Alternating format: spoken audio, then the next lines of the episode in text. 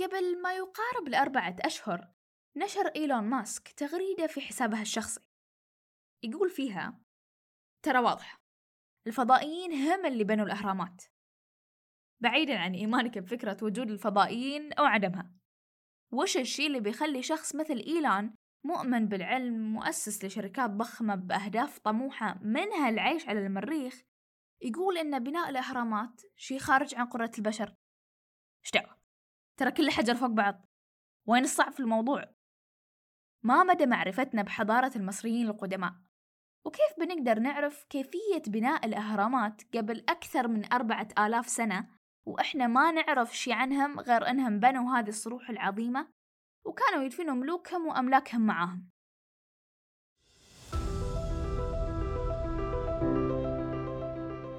من أبواب المعرفة اللي تاخذنا لآفاق بعيدة وواسعة تلامس أطراف المستقبل. هنا بودكاست مد من إنتاج مستقبلي واللي بيطرح في هالموسم أسرار وقصص تكونت من خلف الكلمات. قد تكون مرت على مسامعكم وقد تمر للمرة الأولى اليوم.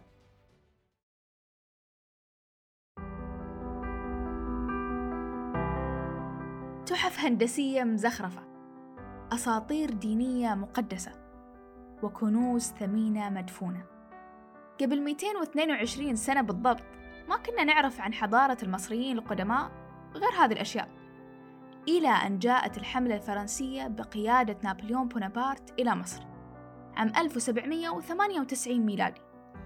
كان للحملة عدة أهداف منها بالطبع الأهداف العسكرية ومنها أهداف فضولية شوي مثل إنهم يجاوبوا على سؤال وش سالفة اللي بنوا الأهرامات؟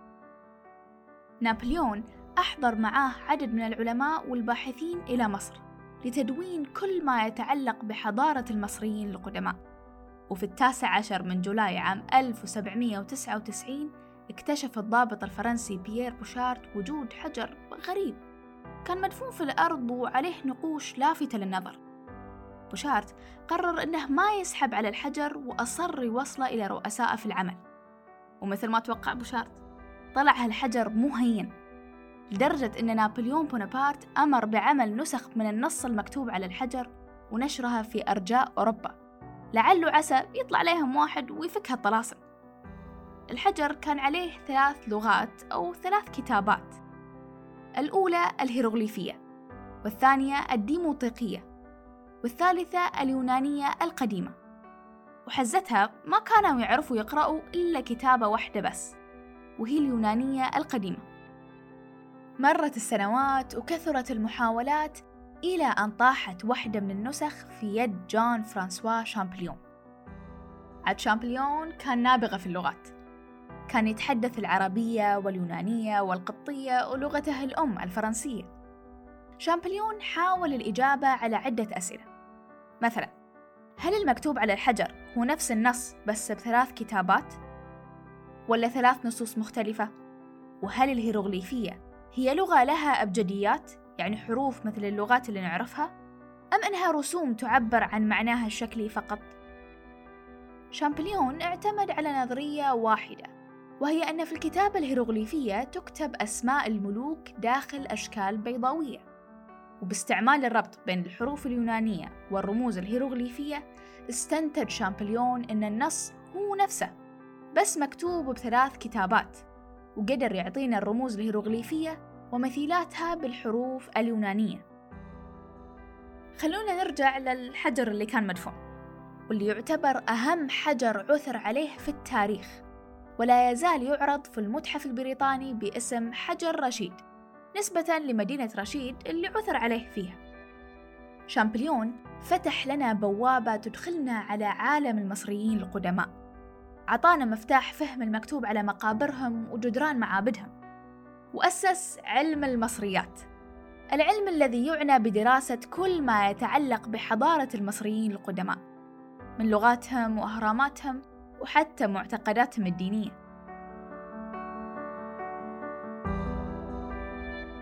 الكتابة الأولى على حجر رشيد كانت الهيروغليفية وهي نظام كتابة يعتمد على الرموز. والتي استمدها المصريون القدماء من الأشياء حولهم مثل الأدوات اللي كانوا يستخدموها والمخلوقات الحية وأجزائها كرغيف الخبز وصورة البشر وساق الإنسان. تنقسم الهيروغليفية إلى قسمين علامات تصويرية وعلامات صوتية. التصويرية تعبر عن شكلها فقط مثل لما تشوف منتج عليه رمز إعادة التدوير واللي يدل على إمكانية استخدام المنتج بطرق أخرى.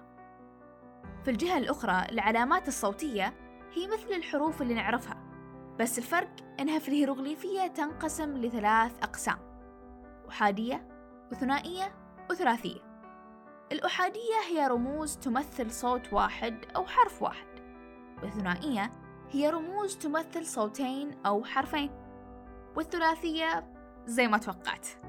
ثلاث أصوات أو حروف. صح. للحين ما قلنا ليكم وش كان مكتوب على حجر رشيد نحت حجر رشيد خلال عصر البطالمة. وكان النص المكتوب عليه عبارة عن رسالة شكر من كهنة المعبد يشكروا فيها حاكمهم بطليموس الخامس اللي تمتع الشعب في فترة حكمه بالرخاء والأمن. يمكن تساءلت وش الهدف خلف كتابة رسالة شكر بس بثلاث كتابات؟ الهيروغليفية كانت غالبا متداولة بين كهنة المعبد فقط والديموطيقية وهي كتابة مشتقة من الهيروغليفية شيء زي اللهجة العامية المشتقة من اللغة العربية كانت متداولة بين عامة الشعب بينما الحاكم بطليموس الخامس كان يتحدث باليونانية القديمة وبهدف جعل النص مفهوم عند كل طبقات المجتمع كتب النص بثلاث كتابات. طيب الحين الحجر كان عليه ثلاث كتابات. واحدة منهم بس هي اللي كانت معروفة. طب الثنتين اللي باقي وش سالفتهم؟ مو معقول أن كل أحد كان يعرف يقرأ هذه الكتابة اختفى من على وجه الأرض فجأة وبدون سابق إنذار. وهنا أقدر أقول لك أن خلال حكم الرومان في مصر واللي جاء بعد عصر البطالمة أي بعد كتابة حجر رشيد أمر أحد حكام الرومان بإغلاق كل المعابد. وبكذا أعلن ثيودوسس الأول دفن الهيروغليفية تماما. وحبة حبة مع تقدم الأزمان وتطور الشعوب ومحاولة تكيفها مع الوضع الحديث والحكام الجدد اندثرت الديموطيقية أيضا. ما ينفعش نتكلم عن علم المصريات بدون لا نجيب طاري السبب الرئيس خلف تكون هذا العلم وهو فضولنا اتجاه الأهرامات. اليوم لما تنظر للأهرامات ممكن تحس إنه شي سخيف. عبارة عن حجارة حطوها فوق بعض إلى أن صارت طويلة مقارنة بالإنسان. لكن اليوم في مباني أطول وأضخم منها بمراحل. فما السبب خلف انبهار الكثيرين بكومة صخور أنيقة ومرتبة؟ في البداية خلونا نرجع إلى أول هرم. هرم زوسر المدرج. شكله يشبه كيكات الزواجات اللي جت طبقات. ذكرتها؟ بعدها جت أهرامات الجيزة المعروفة. العجيبة الوحيدة من بين عجائب الدنيا السبع القديمة الصامدة حتى اليوم. واللي وصل البعض إلى نسب بنائها إلى الفضائيين. أبغاك تتخيل معاي. حضارة في بدايتها. ما عندهم أي من تقنيات البناء اللي نشوفها اليوم. يعني لا دريلات ولا رافعات ولا أي معدات ثقيلة. كيف قدروا يرفعوا أحجار بهالضخامة؟ ويبنوا هرم مساحة قاعدته تساوي ثمان ملاعب كرة قدم وارتفاعه ما يقارب ثلاثة أضعاف ارتفاع برج بيزا المائل. وفوق كل هذا يحفروا أنفاق مستقيمة بدقة عالية تؤدي إلى حجرة الدفن. على مر الأزمان صارت تجارب لاكتشاف ما إن كانوا البشر قادرين على إعادة تجربة المصريين القدماء أم لا. مثلا التجربة اللي قادها عالم المصريات بيير تاليه وزميله المهندس فرانك بورجس اعتمدوا فيها على إحدى النقوش واللي كان يظهر فيها مجموعة من العمال وهم يسحبوا تمثال على منحدر. فقرروا يسووا نفس الشيء. راحوا على منحدر وأحضروا ثلاثين عامل وقدروا يسحبوا صخرة بوزن ثلاثة طن مسافة 46 متر في يوم واحد. هالتجربة تعتبر فاشلة لأن أوزان بعض الصخور داخل الهرم تصل إلى 70 طن. بالإضافة لذلك أكبر هرم يحتوي على 2.3 مليون صخرة. عاد عليك الحسبة. كم يوم بتحتاج عشان تبني هرم مشابه؟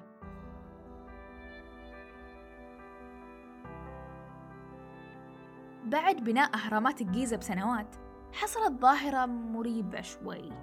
الملوك تابعوا بناء الأهرامات لكن الأهرامات الجديدة لا تقارن بأسلافها. منها هرم سنسرة الثاني واللي من شكله اليوم يعتبر كومة صخور مكدسة بشكل مو مرتب ومو أنيق أبدا. الأهرامات تراجعت في حجمها ومدة صمودها.